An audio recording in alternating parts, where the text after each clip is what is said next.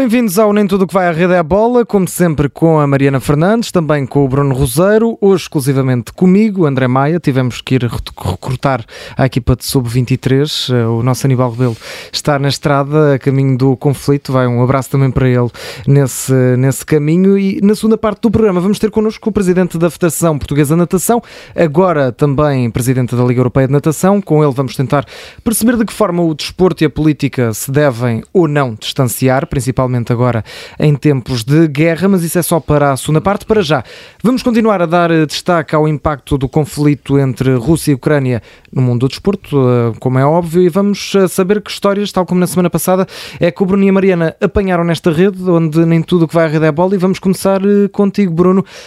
Vamos olhar para a Inglaterra, principalmente para o caso do Chelsea, que tem estado a levar com ricochete as sanções que foram impostas aos oligarcas russos, neste caso, obviamente, Roman Abramovich. Como é que o Chelsea pode ter aqui os, os dias contados uh, e, e, como é que está a depender do governo britânico com estas sanções?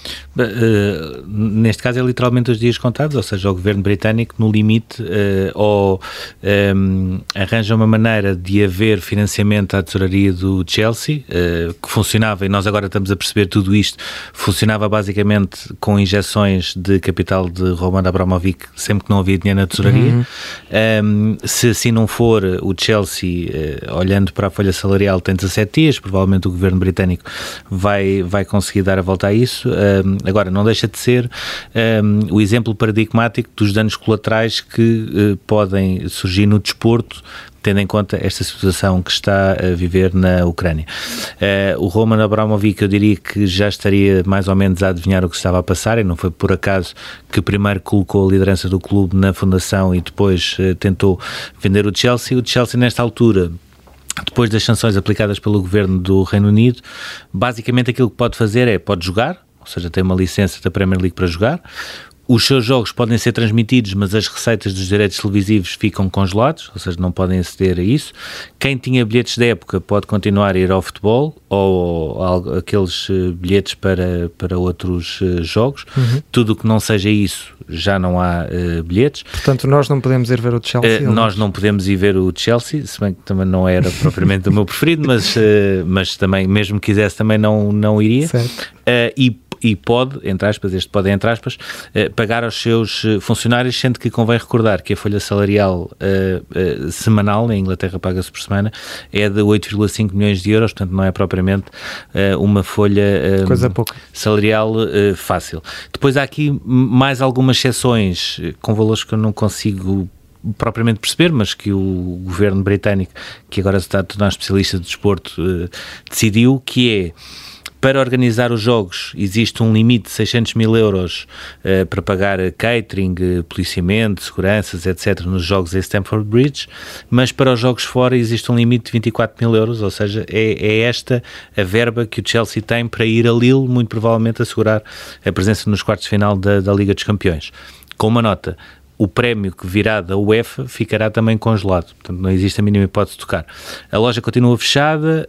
Um, sobretudo não pode nem vender, nem contratar, nem renovar com os jogadores, portanto a Aspilicueta, uh, Rudiger, o Saúl que está emprestado para o Atlético Madrid, um, ehm, está tudo para sair.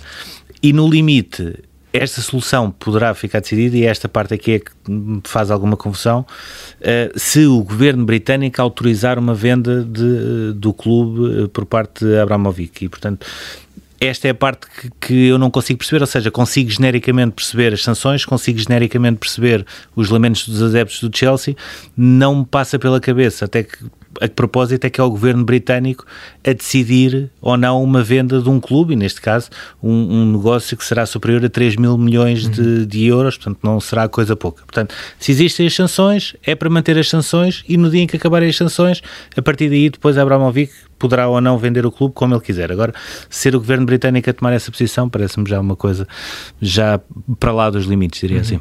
Por falar em sanções, eh, Mariana, vamos olhar para o primeiro atleta russo que criticou as, as sanções, criticou de forma mais aberta. Falamos de Nikita Mazepin, que não teve semanas muito fáceis também com o afastamento da ASE. Sim, a Fórmula 1 até foi uma das primeiras modalidades a reagir até de forma um bocadinho mais rápida à invasão da Ucrânia por parte da Rússia, começando logo por cancelar o Grande Prémio de, de Sochi deste ano e depois rescindindo os contratos com os promotores russos, portanto garantindo que não há Fórmula 1 na Rússia, pelo menos até 2025, que era o ano uh, até que existia contrato. Mas a verdade é que ali, durante algum tempo, durante alguns dias, tinha este telhado de vidro, digamos assim, uhum. uh, chamado Nikita Mazepin e também chamado AAS, portanto a equipa uh, onde o Mazepin corria e que contava com este investimento forte da Uralkali, que é uma empresa russa, onde uh, o pai de Mazepin, Dmitry Mazepin, é um dos principais acionistas, sendo que este Dmitry Mazepin é também uh, um dos homens fortes, digamos assim, do círculo mais próximo de, de Vladimir Putin. A AS acabou por decidir afastar a Uralkali e quase por inerência também uh, afastar o Mazepin, porque digamos que diz à boca cheia na Fórmula 1 que se a Uralkali não estivesse lá, Mazepin também nunca tinha chegado à Fórmula 1 uhum. E portanto ele acabou aqui também por tornar-se o primeiro atleta russo, como diz dizias, a criticar abertamente as sanções que têm sido impostas uh, no panorama do desporto. Fez uma espécie de conferência de imprensa online a partir de Moscovo. Disse que nunca foi avisado pela AS de que isto ia acontecer, que ficou a saber que ia sair da Fórmula 1 quando o mundo inteiro uh, ficou a saber, portanto, quando saiu o comunicado, uh, e que já tinha aceitado, entretanto, correr sem a bandeira da Rússia, correr sem o hino nacional. Portanto, não entendo o porquê de não poder competir, quando, na verdade, a FIA tinha colocado essa, essa, essa abertura, ou seja, tinha dito que os atletas russos poderiam correr e os automobilistas russos poderiam correr se não estivessem sob a bandeira da Rússia e sob a bandeira do hino nacional e ele diz que já tinha aceitado, portanto não entendo o porquê uh, de não conseguir, de não poder correr. Diz que ficou sem o sonho pelo qual lutou durante 18 anos, que não fecha a porta a um regresso à Fórmula 1, mas que não quer voltar à AS porque não quer uh, voltar onde não é querido, onde não o querem. Pelo meio, anunciou a criação de uma fundação de apoio aos atletas russos que foram alvo de sanções, que será financiada então com a, com a própria quantia que a Uralkali tinha adjudicado a esta temporada de Fórmula 1 que começa no final deste mês. Uh, o problema do Nikita Mazepin aqui é que ele não tem qualquer tipo de margem de manobra uh, enquanto uh, atleta para conseguir tornar isto algo sério, ou seja, ele não é propriamente respeitado enquanto piloto, nem pelos próprios colegas, nem pelas próprias equipas, nem pela própria Fórmula 1, portanto, por muito que ele viesse tentar abordar um bocadinho ou tentar puxar um bocadinho por esta lógica dos atletas não terem culpa, porque de facto não têm, eh, não é claramente a pessoa indicada para o fazer, até pelas ligações que o próprio pai tem uh, àquilo que é o regime russo. E esta é uma história muito boa teres trazido aqui, até porque na segunda parte, como dissemos, vamos falar com o presidente da, da Federação Portuguesa de Natação e, e vamos olhar também para esta questão de se há justiça ou não nas sanções que estão a ser atribuídas aos atletas russos, se é justo para eles ou não poderem competir. Uh, e aqui neste caso, este caso de, de Maspina é um desses casos que podemos abordar também, mas isso deixamos para a segunda parte. Ainda agora, vamos olhar, tivemos aqui a ver estas duas histórias, vamos olhar também para alguns protagonistas desta semana, obviamente ainda dentro deste contexto do desporto e o conflito entre a Ucrânia e a Rússia. E Bruno, tu trazes-nos aqui o um nome, Zanbelianiuk, quem é que é este, este jovem rapaz? É, o, é, um, é um campeão olímpico, mas é logo por aí, é o único campeão olímpico da Ucrânia em Tóquio. Deixa-me só dizer em relação ao Mazepin que isto é sobre aquilo que a AS uh, fez, uh, já devia ter feito em tempos esportivos. Ou seja, aquilo que Mazepin mostra é quem tem dinheiro pode andar a brincar na Fórmula 1. Uhum. Ou seja, ou é um hipertalento, como, é, como foi o Verstappen, apesar de ter sido sempre muito apoiado e de, claro. de ter sido, feito a sua carreira também muito uh, com o apoio do pai, ou então não, não brinca. E, portanto, não quando nós lá. pensamos porque é que os portugueses não andam na Fórmula 1, pronto, olhamos para o Mazepin, olhamos para aquilo que ele andou a fazer, que até o Mick Schumacher, que é o homem mais, mais santo do mundo, perdeu a cabeça com um companheiro de equipa, portanto, e percebemos uh, muita coisa. Em relação ao, ao ele é o único campeão olímpico uh, em Tóquio da Ucrânia. Um, ele perdeu o pai, portanto, ele é filho, o pai nasceu no Ruanda e estudou em Kiev um, uh, aviação.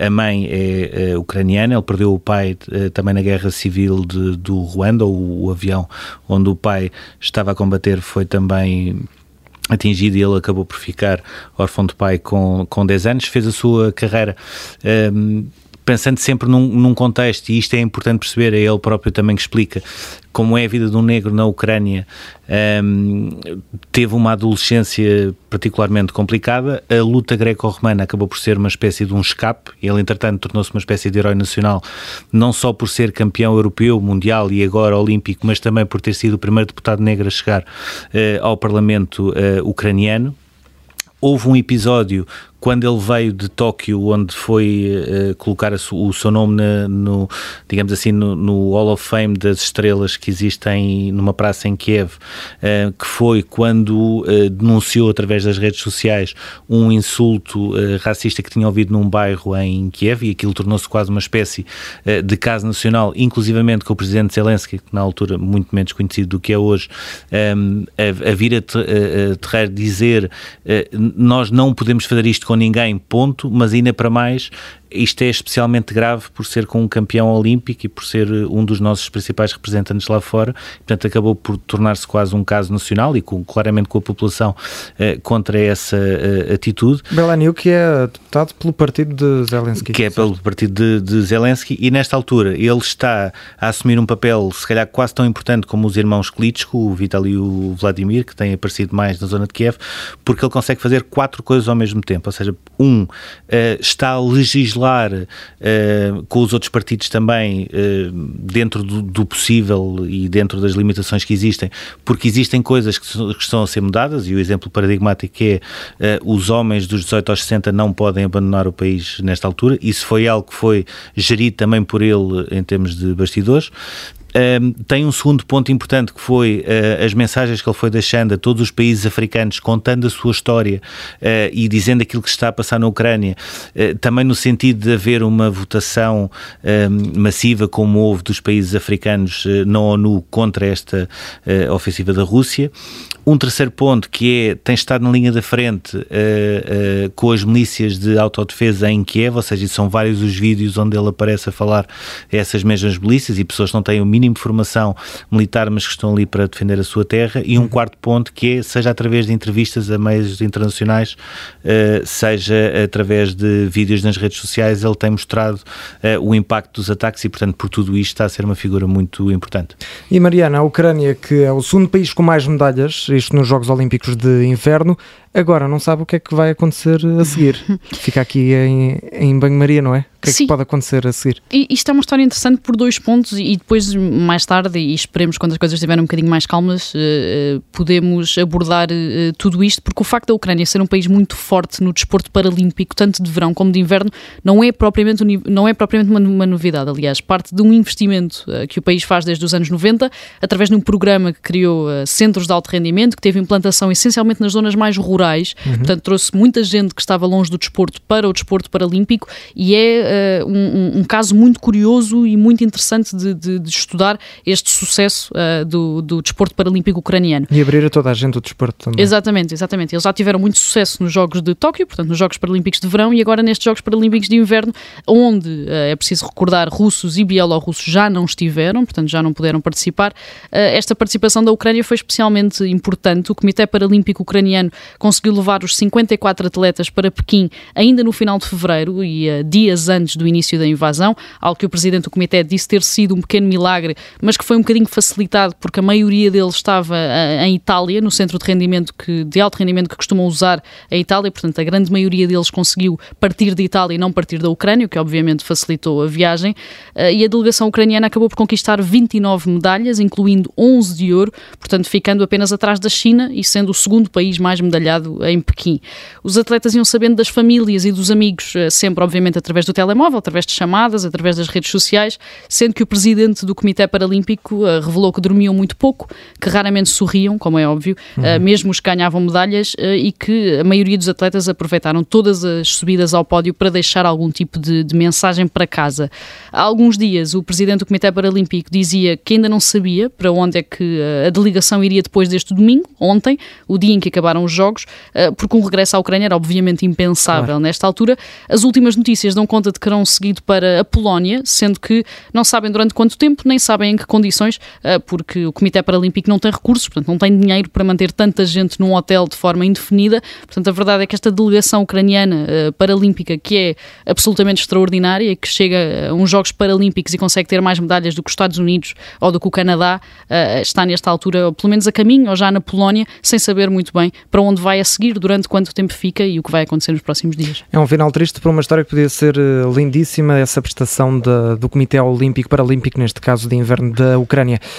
Temos uh, três minutos, vamos uh, olhar para a atualidade uh, nacional e internacional. Vamos ter de fazer como o Real Madrid em três minutos dar aqui a volta ao resultado, mas vamos começar por cá, pelo campeonato. E vamos começar contigo, Mariana. Hoje temos, temos daqueles programas em que fica tudo em suspenso, não é? Mais logo ainda joga o Sporting, portanto não sabemos como é que vai ficar a tabela classificativa da Liga no final desta jornada, mas já sabemos que Benfica escorregou, um jogo polémico e o Porto a cilindrar novamente, 4-0. Sim, muito rapidamente a jornada, como dizias, só acaba hoje, não é? Com a deslocação do Sporting a Moreira de Cónegos para defrontar o Moreirense, mas começou logo na sexta-feira à noite com a recepção do Benfica ao Vizela. Os encarnados voltaram a tropeçar, empataram, falharam a terceira vitória consecutiva no campeonato, algo que ainda não aconteceu eh, desde que Nelson Veríssimo substitui Jorge Jesus, num jogo que ficou muito marcado pela expulsão do Tarapt com vermelho direto, logo nos primeiros 10 minutos, e também pelo gol do Henrique Araújo, o avançado de 20 anos da equipa B, que marcou e que resgatou eh, um ponto instantes, instantes depois, aliás, depois de entrar em campo. Quase bizarro. Sim, exatamente. Foi, eh, teve um impacto quase imediato e pode entrar aqui, começar a entrar nas contas de Veríssimo um bocadinho mais a sério. Ontem no Dragão, o Porto goleou um tom dela num jogo em que o resultado não espelha propriamente o que aconteceu em campo. A equipa de Sérgio Conceição fez uma primeira parte muito pobre, chegou ao golo mesmo em cima do intervalo com pênalti de Taremi e só desbloqueou a partida na segunda parte e depois da expulsão do Manu Hernando, com a entrada do Galeno também a ser crucial para o avolumar do resultado. No fim disto tudo, o Porto alargou para 12 pontos a vantagem em relação ao Benfica, está à condição com mais 9 do que o Sporting, que terá então de vencer hoje o Moreirense para voltar a ficar a 6 pontos da liderança. E lá fora, Bruno, resumindo numa palavra, Ronaldo. Quase, uh, quase resumindo. Uh, sim, vamos então uh, resumir. portanto, Ronaldo a ser Ronaldo, um, João Félix a, a, ser João Félix três anos depois. Portanto, Ronaldo a ser o Ronaldo que devia ser há três meses, uhum. o João Félix a voltar a ser o João Félix que foi há três anos, Ruben Neves no melhor momento de sempre, da carreira. Um, uh, mais notícias para Fernando Santos em dois aspectos. Depois Ruban Dias perde também Renato Sanches em termos de uh, playoff do Mundial. Uh, ficará com as contas mais complicadas a nível de convocatória. Haverá sempre um Vitinha para essa posição. E para fechar muito rapidamente, modalidades, porque temos recordes na NBA e temos também um Tom Brady que num domingo, não de Páscoa, ressuscitou. Sim, eu não sei até que ponto é que a conversa que ele teve com o Ronaldo e depois de ter visto o jogo do Ronaldo influenciou ou não. Eh, eu sinceramente acho que sim. Eh, porque alguém que diz eu quero sair por causa da minha família e de repente aparece com esta conversa, alguma coisa poderá ter uh, mexido. De resto, um, ehm, Popovic a tornar-se o treinador da NBA com mais jogos da fase regular, uma história fabulosa deste treinador de 63 anos. LeBron James, uh, primeiro jogador a conseguir mais de 30 mil pontos, mais de 10 mil ressaltos, mais de 10 mil assistências, tem a idade de Ronaldo, portanto, para quem diz que Ronaldo também é velho, LeBron é a mesma coisa. E, e duas grandes competições que vão começar este fim de semana. Na sexta sexta-feira os Mundiais de Pista Coberta. Portugal segunda maior representação de sempre. E parece-me que grandes possibilidades para pela primeira vez conseguir três eh, medalhas com o Pichardo, Patrícia Mamona e a Oriol Dongomô e também a Fórmula 1 que depois deste final uh, em Abu Dhabi da última temporada e toda a polémica que continuou com, com sobretudo com, a, com Hamilton e com a Mercedes vai começar agora a Fórmula 1 com o Grande Prémio do Bahrein, grande expectativa depois até de Lewis Hamilton ter, eh, ter mostrado o seu desconforto, digamos assim, com, com este novo uh, Mercedes, uh, mas é uma época que para já fica já, e voltamos ao início, fica marcada pela saída de Mazepin da, da que, que, se calhar devia ser uma coisa que já devia ser, devia ser uma decisão logo tomada a seguir a Abu Dhabi e não neste e não contexto. Com este contexto, exatamente. Como prometido, falamos com António José Silva, presidente da Federação Portuguesa de Natação, agora também presidente da Liga Europeia da Modalidade. Boa tarde, António José Silva, bem-vindo bem-vindo à Rádio Observador, bem-vindo ao Nem Tudo que vai à Rede é Bola. Não vai ser eh, o único ponto de, conversa agora consigo, mas eh, vamos olhar para o impacto da política no desporto, da neutralidade política no desporto, se deve existir ou não. Vamos passar também aqui muito pela crónica que escreveu no nosso site com uma, uma reflexão sobre este tema, que os nossos ouvintes de resto podem também ler em observador.pt. E uma das eh, questões que o António José Silva aborda e que muito se tem discutido é quanto às sanções impostas aos atletas russos. Sobre estes atletas estarem a ser, no fundo, responsabilizados por algo eh, de que não têm culpa, pelo menos de forma direta. A primeira questão é, é, simples. Existia, na opinião do António José Silva, outra opção que não o afastamento destes atletas? Ah, Teresa, antes de mais, muito boa tarde e obrigado pelo convite. É sempre uma honra e um gosto muito grande estar eh, presente no vosso auditório. Quer com, com documentos escritos, como já tem sido hábito na colaboração, quer com, com esta entrevista e outras que, que entretanto, já, já foram feitas. Respondendo objetivamente à sua pergunta, há, havia outras possibilidades, e há outras possibilidades, a exemplo, aliás, do que outras organizações internacionais eh, fizeram, a começar pelo, pelo Comitê Olímpico Internacional, a começar por outras federações internacionais. Portanto, aqui abria-se uma, um leque de três eh, respostas possíveis. Um, permitir uh, a participação dos atletas russos e, por conivência, os atletas bielorrussos nas competições internacionais. Dois, permitir, sob uma bandeira da neutralidade, ou seja, sem hino, sem, sem uh, uh, identificação de país, de bandeira, ou seja, sem símbolos identitários da, do país. E terceiro, não permitir de toda a participação e houve várias, há uma posição ambígua por parte do Comitê Olímpico Internacional que faz uma recomendação uh, dando um largo espectro de, de possibilidades às, às, federações internacionais uh, e depois há, há, aquilo que as organizações internacionais uh, fizeram. E nós, na Liga Europeia de Natação, aliás, antes da própria FINA tomar qualquer decisão, decidimos não permitir a questão não tem tanto que ver com a questão, com a neutralidade, a opção da neutralidade política do desporto, mas podemos discutir esta questão, mas tem que ver fundamentalmente com o valor fundamental que é a integridade da competição. E onde, onde é que está a questão da integridade da competição desportiva? Não da regra em si, da competição, da própria competição em si, mas da equidade da participação dos atletas em sede de treino e ou competição. Se não, vejamos, os atletas russos e bielorrussos à partida, e eu digo à partida porque também tem a sua opinião política, são inocentes neste processo. Não foram eles que decidiram invadir o território da Ucrânia. Mas, por outro lado, os atletas ucranianos que são obrigados a fazerem a sua incorporação para lutar pela sua pátria contra a invasão da Rússia não têm quaisquer possibilidades nem de treinar, quanto mais competir. Logo, se não há possibilidade destes atletas, atletas integrarem Uh, os treinos e competição, e estes também são inocentes, por maioria de razão, os outros que também são inocentes, não devem ter as mesmas condições de acesso enquanto a invasão se mantiver. Este é o princípio global uh, que nós postulamos a quando, a quando desta decisão. E olhando um, para aquilo que, que disse e para, para, para, a tomada de, de posição, pergunto-lhe se sentiu algum uh, impacto em termos de, desportivo por esta decisão e, sobretudo, olhando também já a médio prazo, se eh, perante tudo aquilo que está a acontecer e perante os projetos que, que existiam para 2022, eh, se já começa a pensar também no impacto que isto terá a nível eh, económico e até a nível de, de competições, eh, tendo em conta todas as notícias que nós temos eh, visto, seja a nível de, de, eh, de, no nosso caso específico, por exemplo, da, da gasolina do gasóleo, pergunto-lhe se já começa também a pensar nessa perspectiva. É óbvio, óbvio. Mas, mas, vamos, vamos, sem sofismas, vamos analisar esta questão. Mesmo que as organizações desportivas não assumissem a não participação, ou seja, o não convite dos atletas russos e bielorrussos para competições internacionais, isto é um sofisma. Porquê? Porque, em termos práticos, estes atletas não poderiam participar.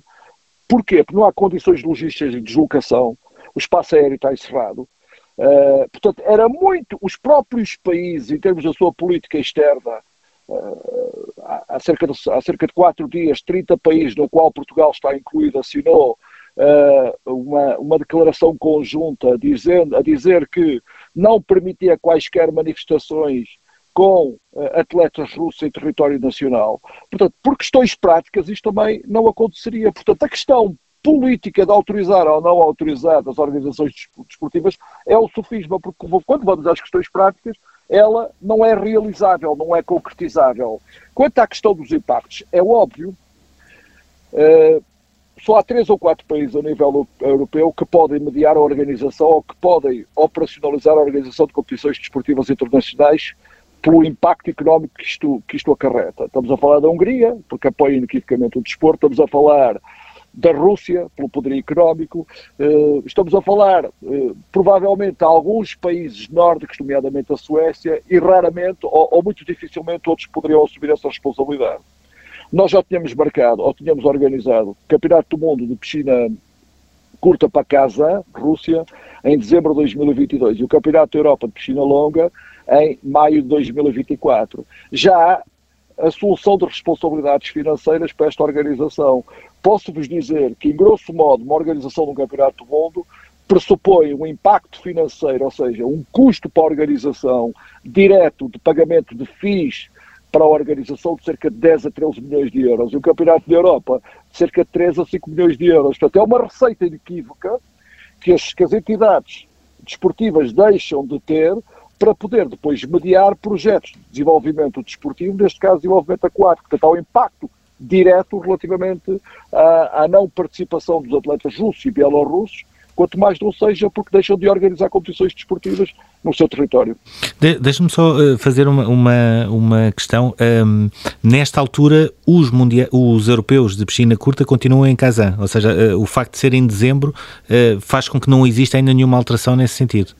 Os mundiais, estou a falar dos mundiais. Os mundiais, foi, aliás, sim. O que, o que foi adiado à data foi só o Campeonato do Mundo de Júniores, que seria em, em agosto de 2022, em Kazan está em stand-by, ainda estamos à espera de qual, qual, qualquer decisão para dezembro, porque se acredita, e, e, acreditamos todos nós, e Deus queira que assim aconteça, que uh, num prazo ou num período mais ou menos curto o conflito esteja sanado e as questões entrem, entrem uh, no seu ritmo normal. Pese embora eu não acreditar, não é no desfecho da guerra, se a guerra acabar mais cedo possível, ótimo. Não acreditar que as condições de equidade desportiva se manifestem. Porquê? Por uma razão muito simples. Eles deixam de estar incorporados, porque acabou a guerra, mas tudo aquilo que são as infraestruturas desportivas de reabilitação de um país, ou mesmo as outras estruturas sociais de reabilitação do, do, país, foram completamente devastadas. Ou seja, não há condições práticas para poderem continuar a treinar para competir em grandes competições internacionais. Portanto, se pergunta a minha, se me pergunta o que é que eu acho, Acho que também o Mundial de 2022 em piscina curta será adiado não pela questão do conflito ainda, ainda uh, presente, mas eventualmente pela necessidade de reconstrução de um país que toda a gente pode ver pela comunicação social está, está em ruínas. De forma muito particular, a Federação de Natação conta com os casos do Nikolai Anoshko, que é internacional por Portugal, mas que nasceu na Ucrânia, e também do Arseny Lavrentiev, que é naturalizado português, que nasceu na Rússia, mas que viveu na Ucrânia a partir dos 5 anos. De que forma é que a Federação tem apoiado estes dois atletas e quais é que foram as principais preocupações logo desde o início do conflito? muito simples. Nós contactámos no primeiro dia desta, desta longa maratona, que já leva 19 dias da invasão da Rússia à Ucrânia, contactámos os dois e disponibilizámos todos os recursos da Federação Portuguesa de Natação para apoiar diretamente, se bem que no caso deles já estão perfeitamente integrados, apoiar diretamente que eles conheçam uh, da, da, do mundo das atividades aquáticas, envolvendo também uh, as famílias numa ótica de apoio a refugiados em território nacional. O, o Nicolai foi nesse, no, no, sábado foi para a Ucrânia uh, e a Federação Portuguesa de Natação contribuiu também com tudo aquilo que foram os seus requisitos e as suas necessidades para fazer esta, esta deslocação e está em permanente contacto connosco no sentido de saber se pode ou não eh, viabilizar corredores de transporte de atletas de modalidades aquáticas para território nacional. Mas já fizemos mais. Já temos uma iniciativa, e aqui agradeço muito o apoio inestimável da Câmara Municipal de Rio Maior e seu Presidente, e da Desmora e a sua Presidente do Conselho de Administração, a Tiva Cobra. Temos 21 atletas já em permanência em Rio Maior, de 15 atletas e 6 treinadores de natação adaptada que estavam a estagiar no Funchal e que vão participar no Campeonato do Mundo dos Surdo-Olímpicos e já estão em Rio Maior, fruto de uma colaboração entre a Federação Portuguesa de Natação, a Câmara Municipal de Rio Maior e a Desmor, em permanência. Temos também já duas, uma treinadora e uma atleta da natação artística que irão para Lagos. Aproveito também para agradecer à Câmara Municipal de Lagos eh, esta iniciativa e esta coordenação, no sentido de integrar aqueles que nos pedem apoio auxílio para que possam vir em condições de segurança, de estabilidade, fazer aquilo que mais gostam, que é a atividade desportiva. E a nossa preocupação não é custos. Quando nós somos contatados, dizemos sempre: a questão é humanitária. Venham e depois vamos ver quem paga a fatura. E, e pegando, é a nossa principal preocupação. E pegando nisso, António José Silva, até sexta-feira o IPDJ, o Instituto Português do Desporto e Juventude, tinha recebido pedidos de acolhimento de 20 atletas, também treinadores ucranianos, e aqui de cinco modalidades. Falamos de badminton, xadrez, atletismo, ténis de mesa e também a natação. Pergunto se esses pedidos, já falei de alguns, já chegaram diretamente à Federação e de que forma é que os atletas em questão podem ser recebidos, podem ser apoiados e principalmente integrados também na, no desporto, na natação portuguesa, neste caso? Nós temos que garantir as condições, por um lado, de sustentabilidade eh, condignas com a vida humana para cada uma das pessoas, portanto, eh, local para as pessoas residirem, local eh, para, para, se alimentarem e terem uma subsistência básica deles garantida, e depois abrir canais de integração deles naquilo que é o desporto uh, nacional, tendo sempre como presente que isto não é uma forma subreptícia de possibilitar, uh, numa segunda fase, a naturalização destes atletas para, para participarem uh, sob a bandeira portuguesa. Aliás, eu até lançava um repto a todas as federações desportivas e ao próprio IPDJ e ao Comitê Olímpico de Portugal que não autorizassem numa fase inicial, a não ser que fosse essa mesmo uh, a vontade manifesta de cada um deles não autorizassem quaisquer pedidos ou qualquer pedido de naturalização de quaisquer atletas que estejam nestas condições em Portugal. Pode haver sempre esta, esta tendência. Mas a nossa principal preocupação é humanitária. Eh, respondendo à primeira parte da sua questão, não, ainda não recebemos nenhum, nenhuma, nenhuma solicitação por parte do IPDJ relativamente a quaisquer atletas no âmbito da modalidade da natação. Estamos nós a tramitar diretamente com, a Federação, com o Comitê Olímpico Ucraniano, como vocês sabem, o presidente foi um grande saltador da altura, o Sérgio Buca. Estamos a tramitar com o presidente da Federação da Natação Saltos Pago e, e, uh, e Artística, o Lisov, o Andrei Lisov, e o presidente da Federação de Natação, o Andrei Vlaskov, no sentido de quaisquer necessidades que tenham, que nos façam chegar, e nós, quer a nível nacional, quer a nível daquilo que são os 52 países a nível europeu que compõem a LEN, fazermos a distribuição destes atletas em condições condignas para que possam sobreviver e depois de uma segunda fase para que possam continuar a fazer aquilo que mais gostam que é treinar. Olhando aqui para os eh, nadadores eh, ucranianos, eh, tem vindo notícias e são vários os jornais que vão falando sobre isso. Tivemos o, o Mikhail Romanchuk que decidiu ficar numa primeira instância na Ucrânia, temos o, o Andrei Kovarov que está na Alemanha, mas que admite em entrevista que, que se sente mal por estar a ver isto tudo e ele está na Alemanha. O Sergei Fezenko, que, que nos Estados Unidos tem liderado também muitas das manifestações pró-Ucrânia e contra, neste caso até mais contra a Rússia. Quando tudo isto acabar, que marcas é que vão ficar nestes atletas? Para já uma marca civilizacional uh, muito grande, não é? Que é a destruição uh, de um país e de um povo. Uh, depois, como é óbvio, vão ficar marcas de, de, sei lá, de alguma, como é que eu ia dizer isto? de alguma, de algum confronto que eles próprios irão sentir a quando da participação em competições. E, aliás, esta é uma das principais preocupações que também deve, deve, que também deve estar presente na mente daqueles que organizam competições internacionais, que é como é que será, pergunto eu, como é que será a atitude dos outros atletas uh, sem qualquer uh, uh, atitude provocatória por parte dos atletas russos, como já se verificou qual será a atitude dos outros atletas e dos espectadores quando um atleta russo poderá integrar uma competição internacional durante o conflito, ao fim do conflito? É, é, não é uma questão fácil de, de, de, de, perceber e de assumir. Portanto, a questão de garantia da segurança dos próprios atletas tem que estar presente na mente de todos quando se predispõem a organizar competições internacionais. Eu acho que é um conflito geracional, um conflito civilizacional, não vai ser fácil mediar esta questão, vai deixar muitas marcas, muitas, muitos traumas e, e vamos todos, eh, países eh, europeus, da Europa a 27, países que fazem parte da NATO, todos os países, temos que dar as mãos no sentido de apoiar a reconstrução de um país e a reconstrução daquilo que mais nos interessa, das infraestruturas que dão suporte à atividade esportiva desse país. Já abordou aí um bocadinho a questão nesta resposta, mas voltando a esta questão da Rússia, a verdade é que mesmo antes deste conflito já existia alguma tensão entre alguns atletas, nomeadamente os norte-americanos, uh, com russos, como aconteceu até com a Yulia Efimova em Tóquio.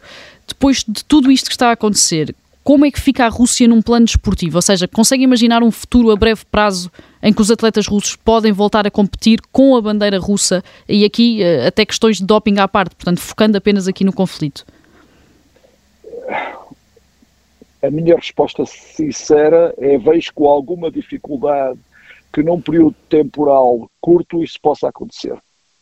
Como você disse muito bem, uh, uh, os russos já não poderiam competir sob a bandeira russa, competiam sob a bandeira do, do Comitê Olímpico Nacional na, na, na natação. Uh, como também disse muito bem, já havia alguns ressentimentos dos outros atletas quando subiam ao pódio, o último que me lembro nem foi da Efimova no Rio, em 2016, uh, eh, mas foi do atleta australiano uh, que se recusou a subir ao pódio, julgo que foi em Glasgow. Há uma série de ressentimentos, e esses ressentimentos, dando como certo de que, que havia uma política estatal de apoio ao, ao, ao doping na Rússia, com esta questão da invasão e dando com a maior das bondades de que os atletas russos são inocentes, e isso é outra questão, eh, em termos da valorização de um quadro axiológico que está na base desta, desta, desta resposta, mas dando como, como certo isso, não deixa de haver muito ressentimento por parte dos outros atletas relativamente àquilo que o país fez relativamente a outro país, com repercussões nesse país e no resto dos países europeus. Porque eu já não levanto as questões de impacto económico que todos nós sentimos, mas estamos a falar da própria segurança da organização de competições. Por exemplo, nós vamos organizar, nós não, a FINA vai organizar o Campeonato do Mundo de, em Budapeste de 18 de junho, de 18 de junho a 3 de julho. Retirando da equação os russos e os bielorrussos, que eu não acredito que eles sejam convidados a participar, isto é a minha opinião sincera, apesar dessa decisão não ter sido tomada pela FINA, a Hungria faz fronteira com a Ucrânia há sempre um sentimento de segurança dos outros. O próprio presidente da Federação Brasileira, Luís Fernando, já me disse que o próprio Comitê Olímpico do Brasil já aconselhou a Federação, a, a Confederação Brasileira dos Desportos Aquáticos, estão a se deslocar uh, à Hungria para participar nos campeonatos do mundo. Isto provoca um desarranjo, um desarranjo estrutural, estrutural em termos de competições e próprio e, e, e funcional em termos da, da, dinâmica das competições que muito dificilmente será debelado nos próximos anos. Uhum. E António José Silva, há pouco também a Mariana na pergunta mencionou, também o próprio António falou um bocadinho sobre isso. Uh, já no, nos últimos Jogos Olímpicos tivemos a Rússia a competir, mas não com os símbolos do país, como disse, com com a bandeira do Comitê Olímpico. Uh, depois de Tóquio, depois também numa edição dos Jogos de Inverno mais próxima e, e, e agora com, as, com os próximos movimentos olímpicos, pergunto por quanto mais tempo é que vai haver esta situação de os atletas russos não poderem competir como Rússia, de não estarem presentes, uh, não, co não como representação do país, mas sim como, como comitê, comitê Olímpico? Pois, essa, essa é a questão do, do milhão, não é? Do milhão de euros. Para já depende do, do, do desenrolar do conflito, da invasão. Depois depende, na minha ótica, e é isso que eu irei defender, quer junto da LEN, quer, quer no Bureau da FINA, depende do período de tempo aceitável para a reconstrução de um país, que é a Ucrânia, que foi devastado uh, como país, uh, não só as estruturas, as estruturas de apoio militar, mas todas as outras estruturas de apoio social, como se está a verificar diariamente na maior, na, nas grandes cidades do país. Uh, e depois há que discutir a inclusão em termos de equidade da participação destes atletas. Eu daria, eu daria de barato que se estes atletas ucranianos tivessem possibilidade de treinar, nós não estamos a falar só do FECEP, do, do, do Vogorov, do, do, do, do dos 1500 metros livres, estamos a falar de muitos atletas. Não só, estes, são as, estes são a ponta do iceberg. Mas dois terços estão debaixo d'água, estão imersos. Portanto, estamos a falar de tudo aquilo que é um um conjunto de atletas que deixam de fazer aquilo que mais gostam porque não podem, ou porque não têm uhum. condições de treinar, ou porque estão incorporados. Portanto, eu acho que muito dificilmente durante 2022 estes terão possibilidade de fazer qualquer integração e participação em competições internacionais. Isto é a minha opinião. Vamos esperar para ver também quanto mais tempo dura o conflito. António José Silva, agradecemos a presença no Nem Tudo o que vai à Rede é Bola, o presidente da Federação Portuguesa de Natação, também da Liga Europeia de Natação, a fechar mais uma edição do nosso programa, a edição desta semana. Na próxima segunda-feira, Bruno Mariana, estamos de regresso.